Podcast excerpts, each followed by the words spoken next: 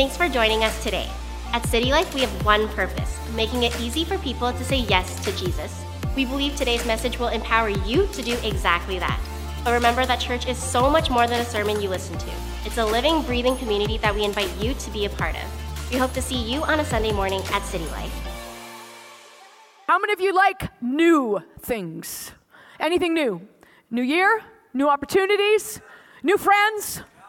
Some of you like new partners. Some of you like new friends or new new opportunities. Some of you like new shoes or new toys. I am a sucker for anything new. Not just like I don't like new stuff, but new as in unusual or unique. Anybody else like the newer, the more unique, the more unusual? I am all over that. Those stupid ads on your Instagram feed, I am who they were made for. Absolutely. And I will absolutely admit that yes, I have actually clicked and bought something from those stupid ads on the Instagram feed. Anybody else want to come clean this morning? There is no shame in that. And they, you know, those stupid ads, they're ah, all of, here's the thing all of you people who are realistic, you non excitable people, you will know what I'm going to tell you. All those ads, they're all hype and all disappointment. Yes? Anybody else experience the things that are gotten all hyped up and this is so awesome and this is so amazing and you're just like, yeah, I don't get it. For instance, go ahead media, you can put up our little picture. Doesn't this light board look so cool? It, look, it, looks, it looks like a really cool thing. Like, dr- I like to draw, and so being able to draw with light in the dark with kids, I get toys from my office because the kids are always wandering in there, and it's like I want something for them to do so they don't play with my stuff. But there's, but I'm like, this is awesome. It's like you got these little light pens, and you can color and draw. Yeah, hello. You know, guess what it is? Piece of cardboard with a funky surface on it. Yes, this is what it is. This looks nothing like that thing. And this stupid pen that you're supposed to draw with, it's like I can hardly keep the light on, let alone a little three year old. All hype, all disappointment. How many of you know all the hype? And that's the thing about hype.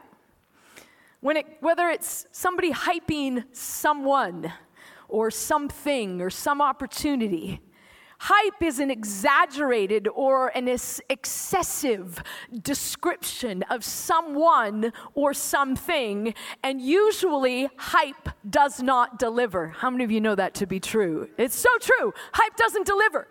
Could have been somebody hyped up a great new restaurant, and you're like, ah, really? Eh, I don't know. Hyped up a movie, and you're like, oh, that was a loser.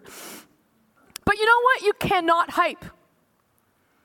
You can't hype God.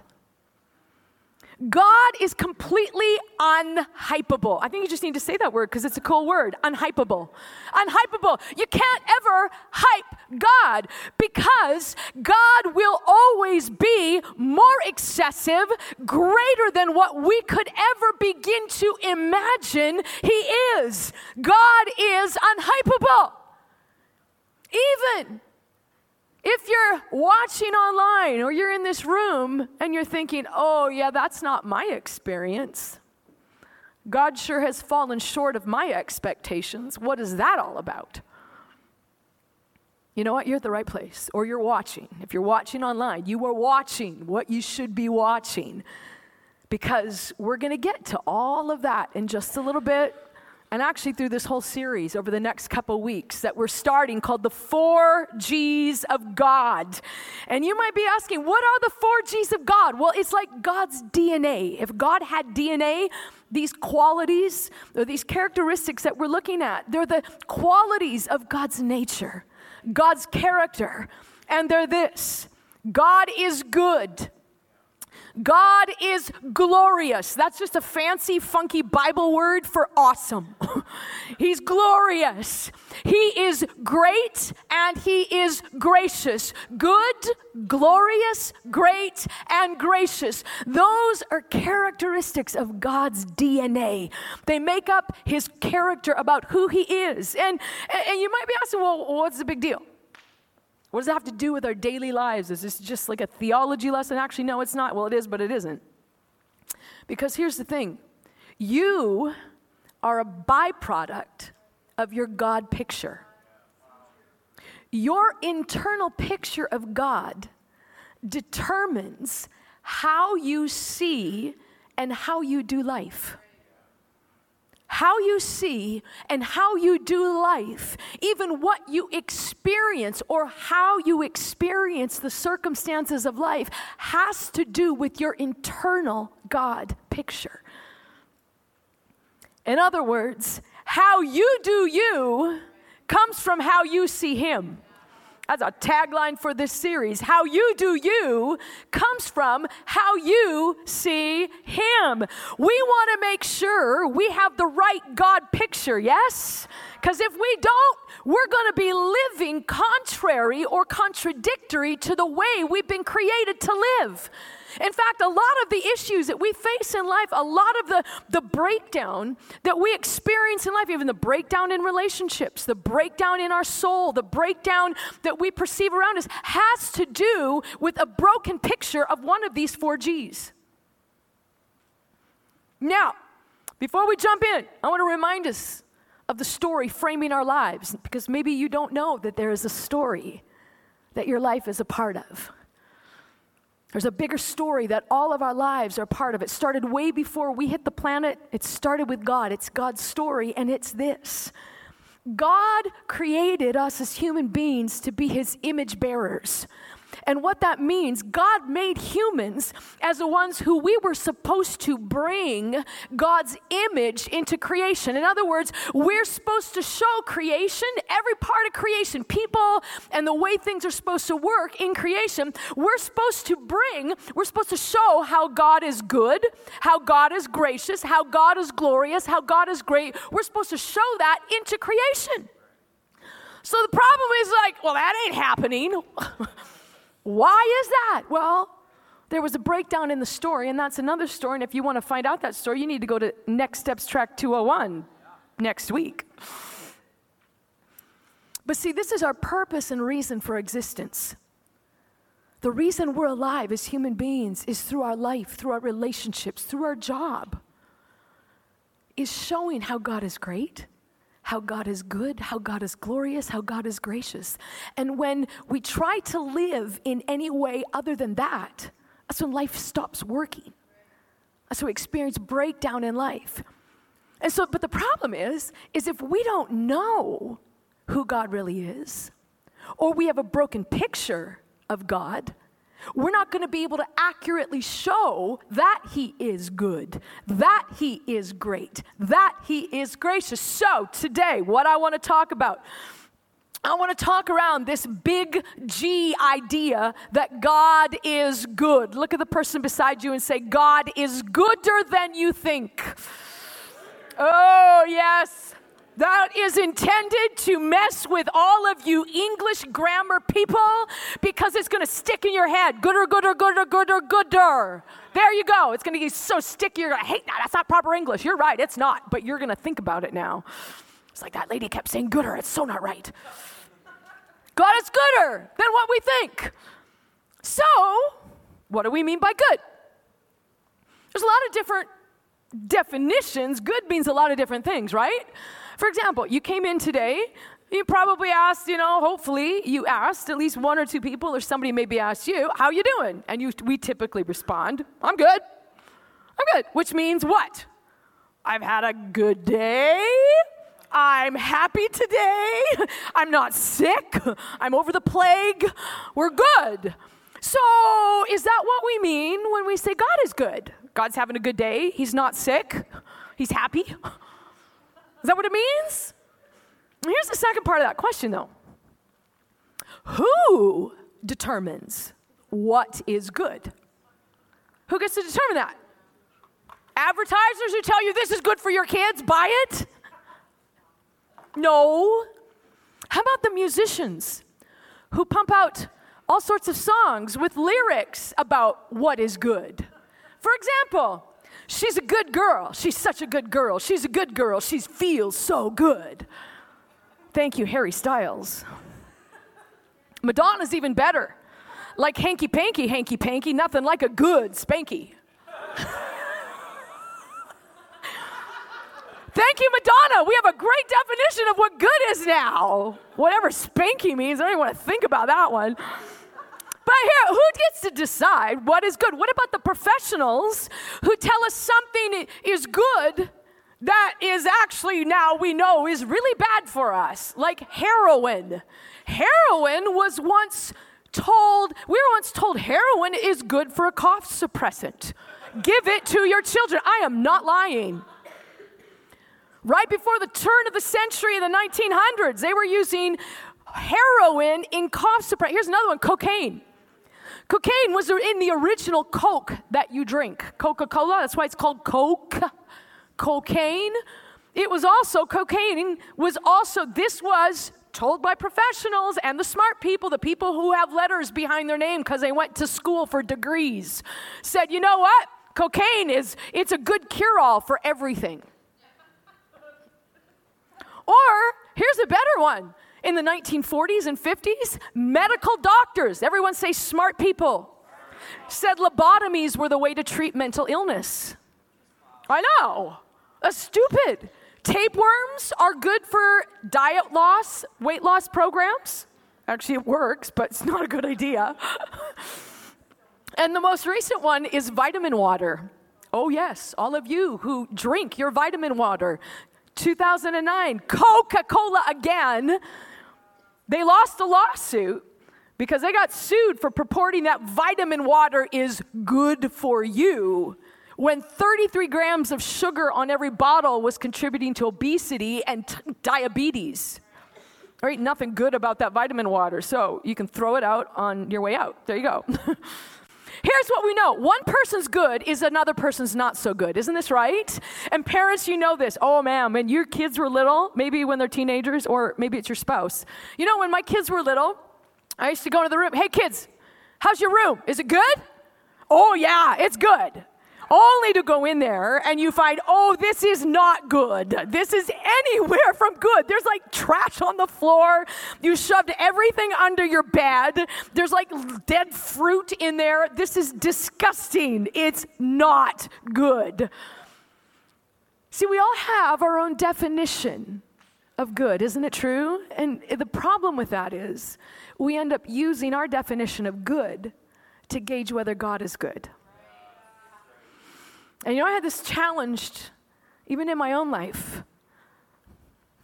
It's a while back when my daughter, who for it's a couple years back, and I've told this story before, but she was she was going to school in Red Deer for a while and driving back and forth lots. And when she would be coming, a lot of times she'd stay down for events. And when she would, right before she'd leave Red Deer, if you haven't traveled the Red Deer Road, it's about an hour and 15 minute drive where all weather in the planet could happen. You could have a blizzard in the middle of July. It's true. And she would always message me. She'd send me a text, Hey, mom, just so you know, I'm leaving now. The roads aren't bad. And I'm like, Thank you, Jesus. Thank you that I have a good daughter who's letting her mother know. And, and I would pray, Thank you, God, that she came, you know, safe journey home, blah, blah, blah. Not 15 minutes later, I get another call from my daughter this time in hysterics. She is crying. I can barely understand her. I'm on the road. And what happened is she hit black ice going northbound, crossed the median, did a couple 360s, and landed on the southbound side of Highway 2. Proceeded to try to cross the snow filled median to get going back on the north side to come home, only to get stuck. She ends up, Mike goes to get her. She's fine. The car is fine. She was a little bit gun shy for driving for a while, but everything's fine. It was good. Everybody is good. So, fast forward a few hours from this whole incident. And I'm up, I'm in the morning, it's I'm reading my Bible, I have my quiet time, I'm reading the book of Psalms, and there were some verses about David. He's giving God thanks and praise for how amazing and how awesome. I'm like, yeah. God, you are so awesome. And I started thinking about how He, God, thank you that you saved my daughter from a terrible accident. God, thank you that you protected her. God, thank you for your faithfulness. Thank you that you are so good and you were watching over her. Thank you that you brought her home safely. Thank you, thank you. And all of a sudden, I hear so clearly the little whisper that says, You know, if things had turned out differently, I would have still been good. And you know, this is what we have to land on in life. And I love how Craig Groeschel words it. He says, We don't interpret the goodness of God through our circumstances. We interpret our circumstances through the goodness of God. In other words, God is good even when life isn't. And there are three things I want us to get today about God's goodness. Everyone say three. Three. Here's the first thing. Number one, what we need to grasp about God's goodness is this a right definition of the good that God does comes from a true revelation of the good God is. A right definition of the good that God does comes from a true revelation of the good God is. In other words, we need to know God's goodness based on who He is, not just what He does. Because if we try to interpret what God does, we will get it wrong, we will miss it. We need to know God is good as He is. Who He is is good, and everything He does is always good good. So, how do we get to know him? Well, the same way you get to know somebody else, somebody introduces you to him. That's how we get to know that God is good. Someone shares his goodness with us. And that's why it's so important that we, those of us that would claim to be followers of Jesus, why we get this that God is good so that we can live this way. Our world's picture of how good God is hinges on how we live that out. We share, somebody shared God's goodness with you. But here, scripture also tells us that God is good. Listen to Psalm 25 8. The Lord is good and does what is right. He shows the proper path to those who, excuse me, who go astray. Psalm 34 8. This is my favorite. Taste and see that the Lord is good. Oh, the joys of those who take refuge in him.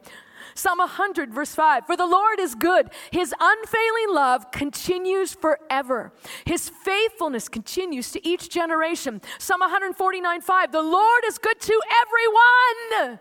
You know what everyone means in the Bible? Everyone.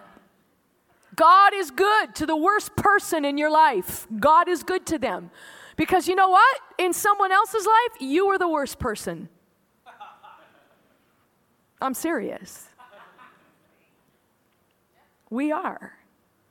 None of us live above perfect interaction with other human beings.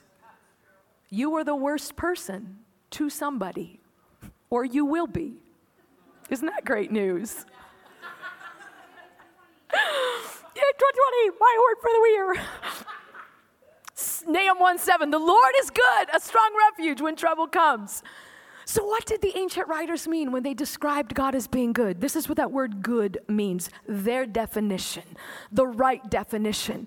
When they used the word good to describe God, they meant virtuous. In other words, virtue means high moral and ethical standards. God can be trusted. It means whole. There is nothing lacking in God, He is complete. It means beautiful. It means valuable. Something valuable, it's, it means it's of great worth, right? And if you got something valuable, it makes you feel special. That word good means excellent. In other words, there's nothing second rate about God. He is the best. You know, good means appropriate. Appropriate means exactly what's needed, not exactly what you want, but what you need. Good means profitable, which means it adds to everything. Something that's profitable means it brings increase. Good means surpassing. In other words, nothing else compares to God. So, a right definition of the good God does comes from a true revelation of the good that God is. Everyone say number two. Number two, when you encounter the good that God is, you'll be able to see or understand the good that He does. And we're going to look at a story from the life of Moses. And if you're not familiar with Moses, he was a great man. He wrote the first five books of the Bible. He was from the famous movie Prince of Egypt. He was God's man that led over a million people that had been slaves for 400 years in the land of Egypt. And he led them through miracles, through crazy things that God gave Moses power and authority to do. He led God's people out of slavery into freedom. And this is after they've been in the desert for a while, and Moses has this experience with God. And he says in Exodus 33 18, Moses said, Please, God, let me see your glory. And God said, I will cause all my goodness to pass in front of you, and I will proclaim the name, the Lord, before you. I will be gracious to whom I will be gracious, and I will have compassion on whom I will have compassion. But God added, You cannot see my face, for humans cannot see me and live. The Lord said, Here is a place near me. You're to stand on the rock and when my glory passes by, I will put you in the crevice of the rock, cover you with my hand until I have passed by, and then I will take my hand away, and you will see my back, but my face will not be seen. The next day, God came down in a cloud and stood with Moses there. The Lord passed in front of him and proclaimed, The Lord the Lord is compassionate and gracious God, slow to anger, abounding in faithful love and truth, maintaining faithful love to a thousand generations, forgiving iniquity, rebellion, and sin, but he will not leave the guilty unpunished. What a crazy experience because look at this. God was able to reveal all his goodness to Moses only when God had seemingly turned his back on Moses. And I want you to consider something for a minute. If you feel like God has turned his back on you for any reason, I want you to consider that maybe there is something else greater going on that God is doing. And the reason that God isn't giving you that thing that you thought was good, that you needed to have, was because maybe it was going to hurt you. See, Moses was like, God, show me your glory, show me your goodness. And God's like, all right, buddy, you want to see my goodness? I am good. This is my goodness. My goodness isn't just what I give you or do for you. Sometimes my goodness is what I don't give you and don't do for you. And right now, I am not going to give you the full meal deal of my goodness. Instead, this is what's going to happen. You want to see my goodness? This is what I'm going to do.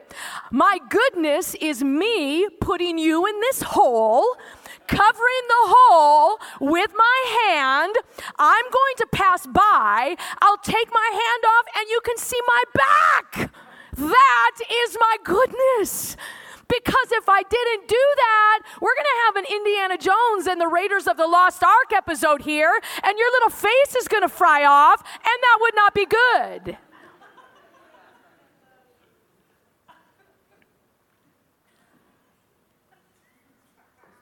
How many of you are thankful God did not give you what you thought was good? Man, I know I am. What did Moses discover about God's goodness? It was this. This encounter that Moses had with God came on the heels of Moses being on the top of a mountain with God for 40 days, where God gave him the Ten Commandments and a whole bunch of other cool stuff. Moses comes down from the mountain after 40 days only to hear huge, huge sounds of partying and reveling. All of God's people had completely turned from God, were worshiping idols, and they were having a huge party, and it was not a good scene. God could have and should have wiped them all out, but instead he didn't. What did God, what did Moses experience about God's goodness? God showed incredible restraint. God showed his goodness in the form of his mercy and kindness and compassion and not completely abandoning his people. See, so often we base God's goodness on what He does, what, what He gives us, and did He do this, and did He do that. But you know what? Sometimes God's goodness is what He does not give us. He doesn't give us the punishment we deserve for our sin and rebellion. See, basically, God's people had given God the middle finger of, like, we don't need you. That's what it was. But God didn't punish them the way they deserved. And God doesn't punish us the way we deserve. God doesn't give up on us, He doesn't reject us when we reject Him. When you encounter the good God is, you will be able to understand the good God does. And number three, when you know God is good, you live to give that good to others. When you know how good God is, you can't help but live in a way that gives that goodness to others. You live as a giver and a not taker and not a taker. You know why? Because when you know the goodness of God that he is everything you will ever want or need, when he is whole, when everything about him is good, he is appropriate, he is exactly who you need and has exactly what you need for right now when you have an understanding that God is valuable, you will never get any better than God. You can't hype God. When you understand that you live from a place of fulfillment and you don't need anything, but you can give instead. And that's the way we have been designed to live. Moses had such a revelation of God's goodness. Listen to this. A few verses after his encounter with God, Moses immediately knelt low on the ground and worshiped.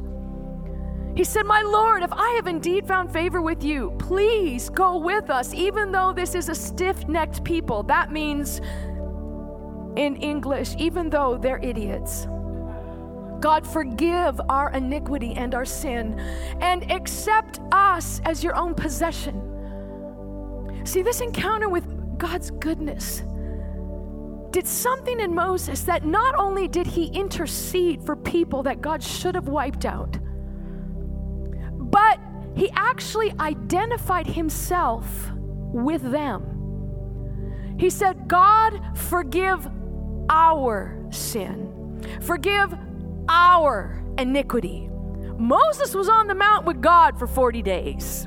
He was not sinning there.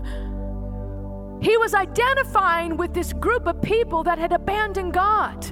And see, that's what happens when you live from this place of God's goodness, a revelation, not just because He's given you everything, but because you recognize how good God is standalone, period. And that's how we live. We live from that place of wanting to show that goodness to the people that we work with, the people that we do life with, the people that you come to church and you see and you're just like, ah, oh, man, I just want to run across the other side of the building, sit over there. I don't want to see them. We live in a way that gives God's goodness to people, whether they are deserving of it or not.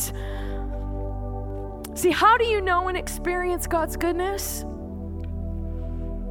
It's through the greatest taste of God's goodness that God gave of Himself, and that is Jesus Christ. See, David the psalmist said, Taste and see that the Lord is good. Well, Jesus is a taste of God.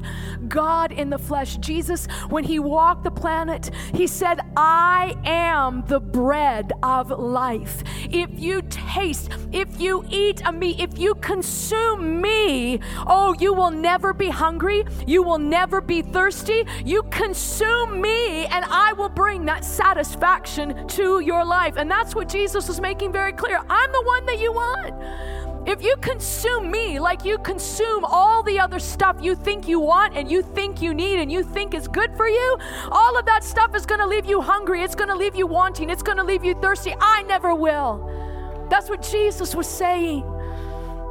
And this is what is so amazing. You know what? Moses got to see God's back. But God showed us his face in Jesus Christ, up close and personal forever. I want us to stand. I want you to close your eyes. And I want you to consider what are you feeding on? Because what we feed on determines what we have a taste for. And I'd like to submit if you are having a difficult time, a difficult season, or maybe the reason why you have yet to surrender your life to God, if you're having a hard time believing in or seeing God's goodness in your life, I'd like you to consider and ask yourself what have you actually been feeding on? Maybe you've been feeding on the wrong food. Maybe you've been consuming the wrong things, and your taste of consideration of what is good is actually not good. And God wants to give you a new taste of Himself. God wants you to taste and see that He is so good. God wants you to taste and see His goodness. God wants you to taste, you know. For some here, when it comes to Jesus, God, you know, the whole faith thing, you've been an observer. And it's just like if you've ever gone to a foreign country and you see a food you've never seen before and you kind of you observe it, you look at it, you give it the sniff test, you're kind of like, I don't know, it looks kind of sketchy. And your hesitancy in regards to being all in and surrender and following and living the life God created you to live. You've been an observer. And I'd like to encourage you and I'd like to invite you to become a taster this year. Be one that tastes and sees how good God is. How does what does that actually mean? What well, means you just simply start interacting with God like he's real. You start talking to him like you start discovering who he is. Where do you do that? In the Bible. You start hanging around and asking questions of people who do know him and let them introduce you to him. And I want to say to those of you that do follow Jesus, if you got people that start asking you questions, you give a good taste. It's not about all the stuff. You give God a good taste of His grace and His kindness and His love and His mercy and His compassion. I want us to pray, everybody, with your eyes closed. Can we pray together? This is a prayer of saying, Yes, Jesus, I want to taste, I want to follow you. Say, Jesus, thank you for everything that you have done. Thank you for your life, your death on the cross, and rising again to start a brand new reality of new creation life, your kingdom rule here on earth. I say yes to this reality being the defining reality over my life. I follow you, Jesus, to live in this reality. Thank you. Amen. Amen. We hope today's message encouraged you. If you want to take your next step in saying yes to Jesus, you can always contact us at cty.lc or fill out the next step section on the City Life app. It's an honor as a church to play just a small part in what God is doing in your life. We look forward to seeing you soon here at City Life.